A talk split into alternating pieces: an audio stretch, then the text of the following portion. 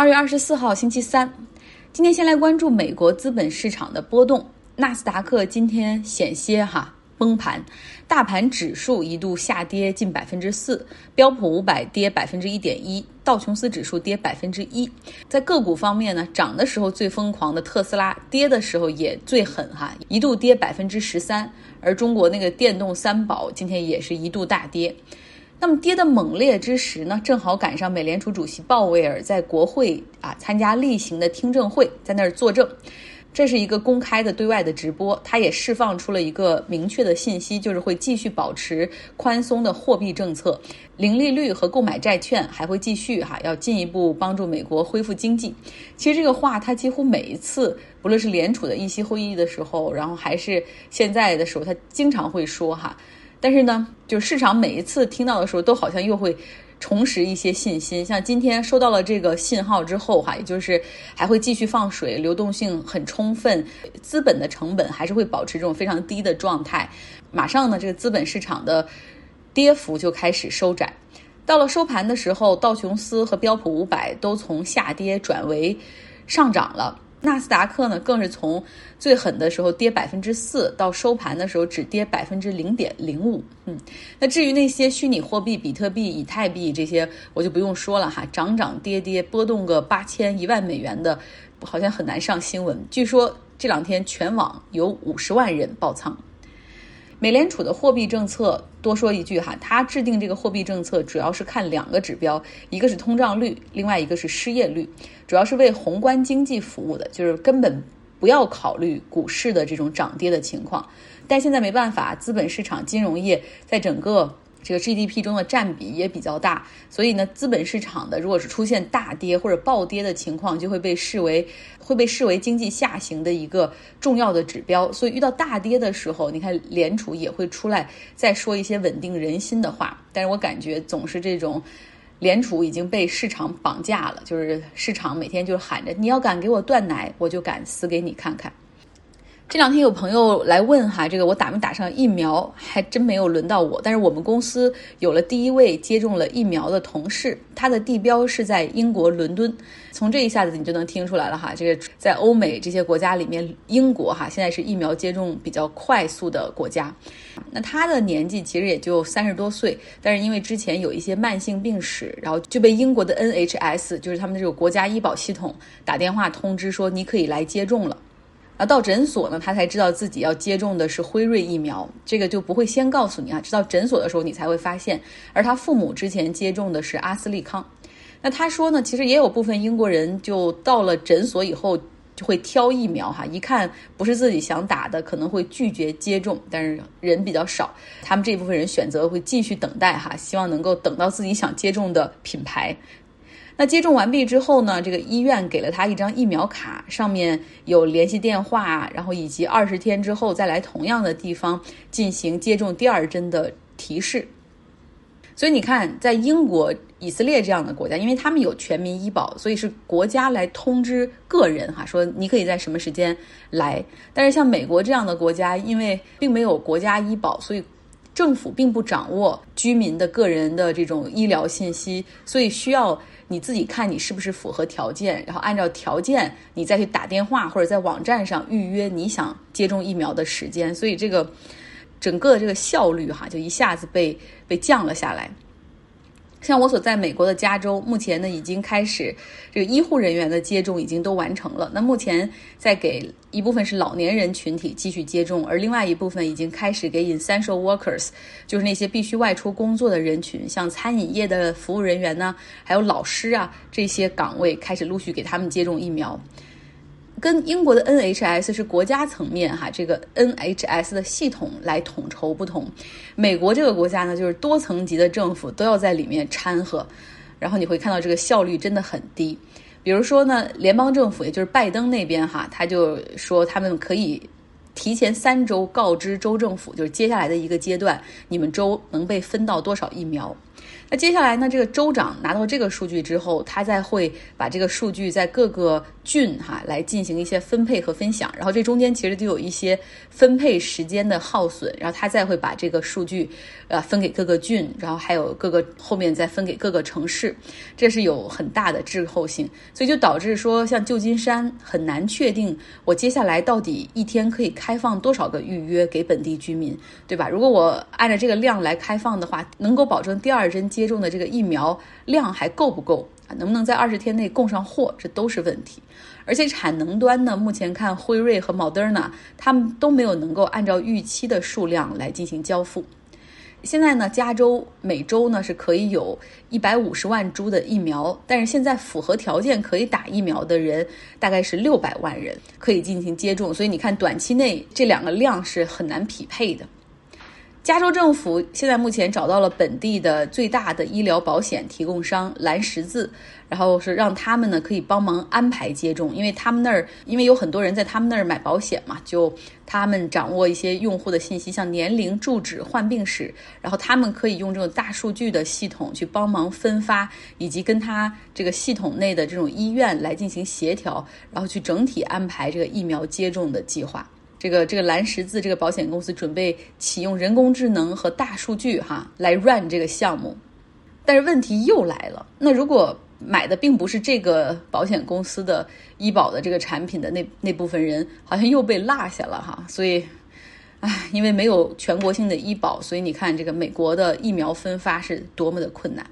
好，今天继续来给大家讲巴基斯坦哈印巴分治，除了这两方之外，还有第三方英国。负责让英国撤出印度殖民地的是末代总督蒙巴顿，当然了，他也有很多头衔哈，像这个英国女王丈夫菲利普亲王的亲舅舅啊，还有英国海军元帅、三军国防什么总参谋长等等。他也参与过第二次世界大战，但是好像。战绩不怎么样，他指挥的船舰曾经被德军击沉。后来呢，他加入盟军那边，然后准备开辟欧洲的第二战场，展开对德军的突袭，结果又是以失败告终。后来呢，他又跑到这个东南亚的战区等等。那个时候，因为战争已经接近尾声了，所以他还代表盟军哈接受了日本的投降。那战后呢，英国。那个时候已经开始不堪重负了哈，负债累累，以及他各种殖民地里面这个反帝情绪的日渐高涨，日不落的帝国无法维系，就到时候该终止了。那印度呢，一直被称为女王皇冠上的一颗明珠。那怎么让这颗明珠哈从殖民地恢复到独立与自由，是一个很重要的议题。尤其又面临着印度裔和穆斯林的问题哈，所以这个时候呢，英国政府就派蒙巴顿前往印度做这个末代总督。更重要的是要搞定这片大陆上英国怎么样撤离，撤离之后又怎么样保持当地的这种稳定哈，不要造成战争。那蒙巴顿是在自己的妻子的陪同下来到印度，他的妻子是社交名媛，然后很也很独立哈，两个人有比较自由的这种个人空间，他们是 open marriage，就是比较开放的婚姻。抵达印度之后，两个人入住了非常豪华的总督府宫殿，有三百四十个房间，五百个佣人，也办了很多场庆祝活动。看上去蒙巴顿的任务很简单，那就是给印度自由，然后把英国人和英国军队给撤离。但是怎么样才能够不在这种宗教矛盾已经抬头的时候，让当地陷入混乱，是一个难题。尤其是怎么样去确定印巴分治之后的这种国境线。你想啊，如果让印度和巴基斯坦自己来确定的话，按照当时的那个架势，肯定会爆发这片大陆肯定会爆发内战的。那所以最终呢，这个边境线的确定这份工作就落到了一个从来没有来过印度的英国律师 Theory Redcliffe 他的头上。他在一九四七年的夏天被蒙巴顿招到印度来，这是他出过最远的门以前呢，他从英国向东走，最远只到过巴黎。你你听到可能觉得说啊，他来印度都没来过，怎么去确定这个影响几千万人或者上亿人命运的这种国境线呢？但是呢，在蒙巴顿和当时这个印巴分治这两两派来看呢，让一个对这片大陆不了解，然后对他们的历史文化、宗教这种情况完全不了解的人，哈，就等于说他没有任何的偏见，反而是一个优势，就认为他能做到相对的公正。蒙巴顿把 Redcliffe 请到印度来以后，好吃好住好招待哈，然后同时给他布置了这个任务，说四十天内，也就是五周的时间，你要搞定印巴边界线。这个边界线将划出穆斯林主要人口的地区为巴基斯坦的土地，这近乎是一个不可能完成的任务，因为英属印度的版图它是十分辽阔，而且人口稠密，有很多个民族哈。Redcliffe 他很清楚，自己每下的一笔都会涉及到几万人甚至几十万人的命运。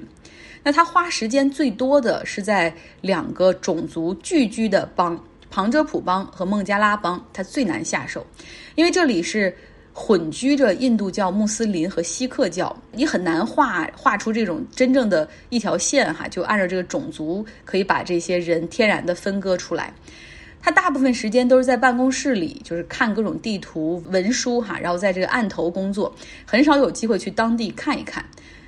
那旁遮普邦呢，实际上是穆斯林人口占百分之五十六，孟加拉邦穆斯林人口占百分之五十五，所以真的很难划分。啊，就是想来想去，最后都是实在无解的办法。到最后了，因为你他必须要赶快确定，因为眼看着巴基斯坦和印度都开始宣布独立了，干脆就是粗略的。把这两个邦一分两半儿，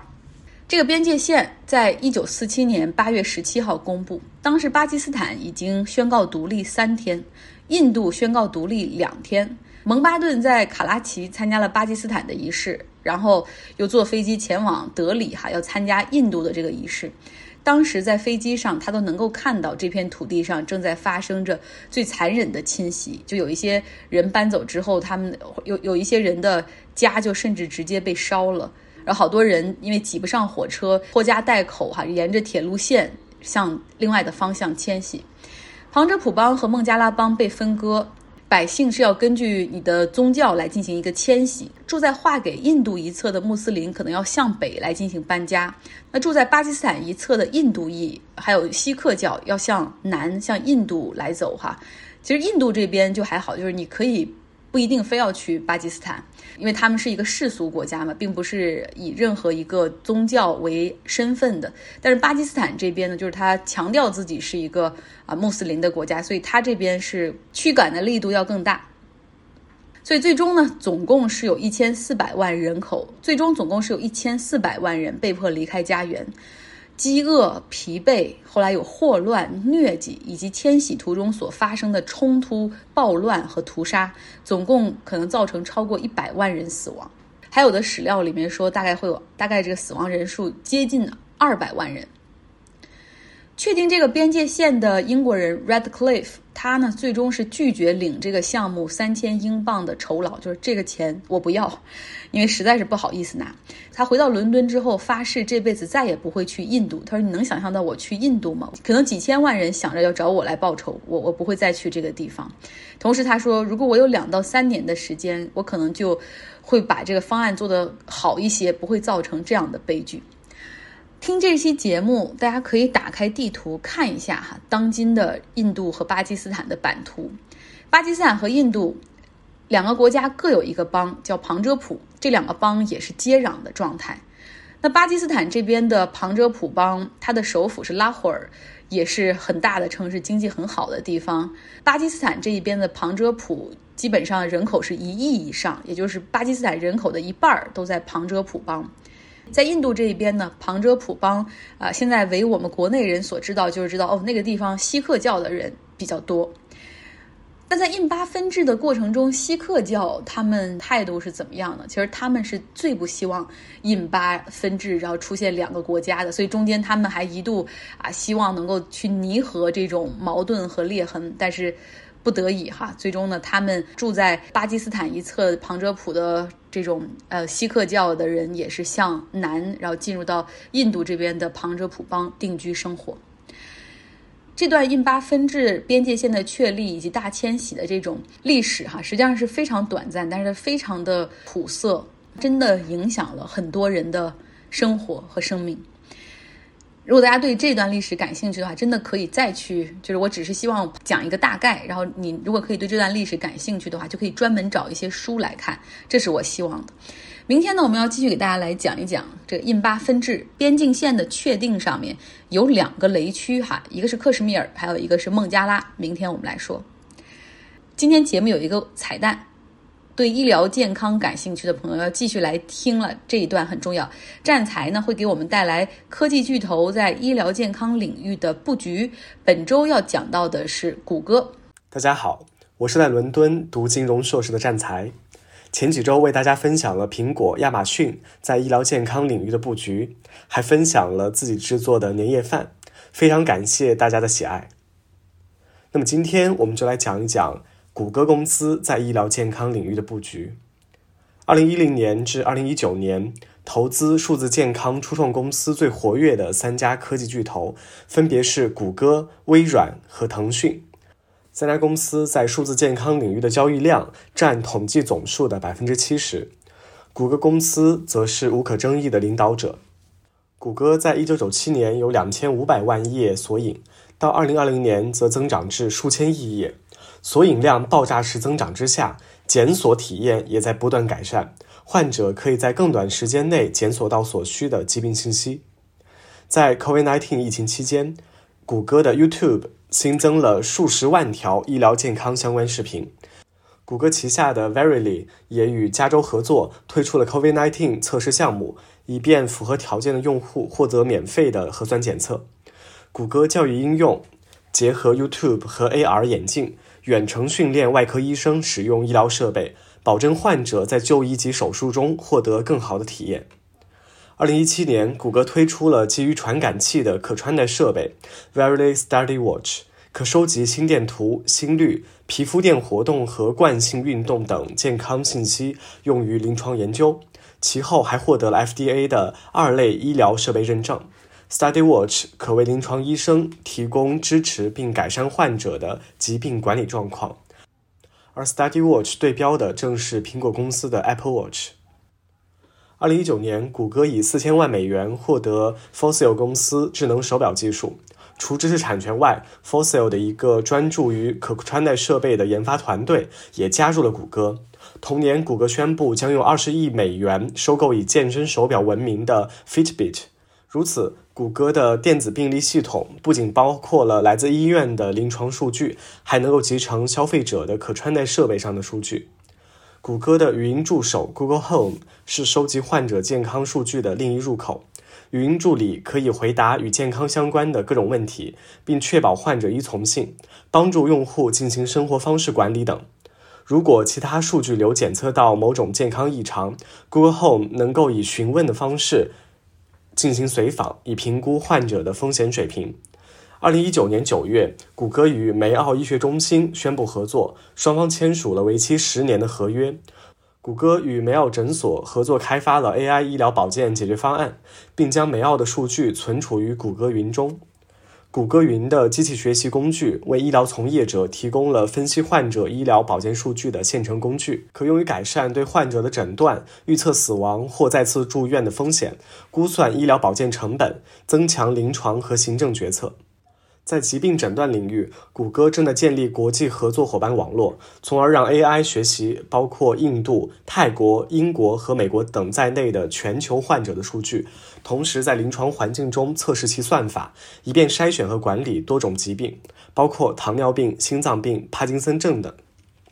癌症检测也是谷歌重点关注的领域。Verily 公司参与了对初创公司 Freenome 1.6亿美元的 B 轮融资。后者通过深度学习对血液中的遗传物质流，像游离 DNA、cfDNA 进行分析，诊断患者是否患有癌症。二零一七年，谷歌旗下的 DeepMind 公司发布了有关肿瘤检测的研究，对已经转移到邻近淋巴结的现有乳腺癌图像集进行算法训练，检测准确率能达到百分之九十二。谷歌还与 NHS 英国国家医疗服务机构和英国癌症研究中心合作，进一步开展这项研究，并促进乳腺癌的早期检测。在眼科疾病方面，Verily 公司与印度的眼科医院等保健医院合作，以筛查糖尿病性视网膜病变。此外，DeepMind 与英国。眼科医院合作能利用 AI 筛查出五十多种眼病，准确性可与优秀的人类专家媲美。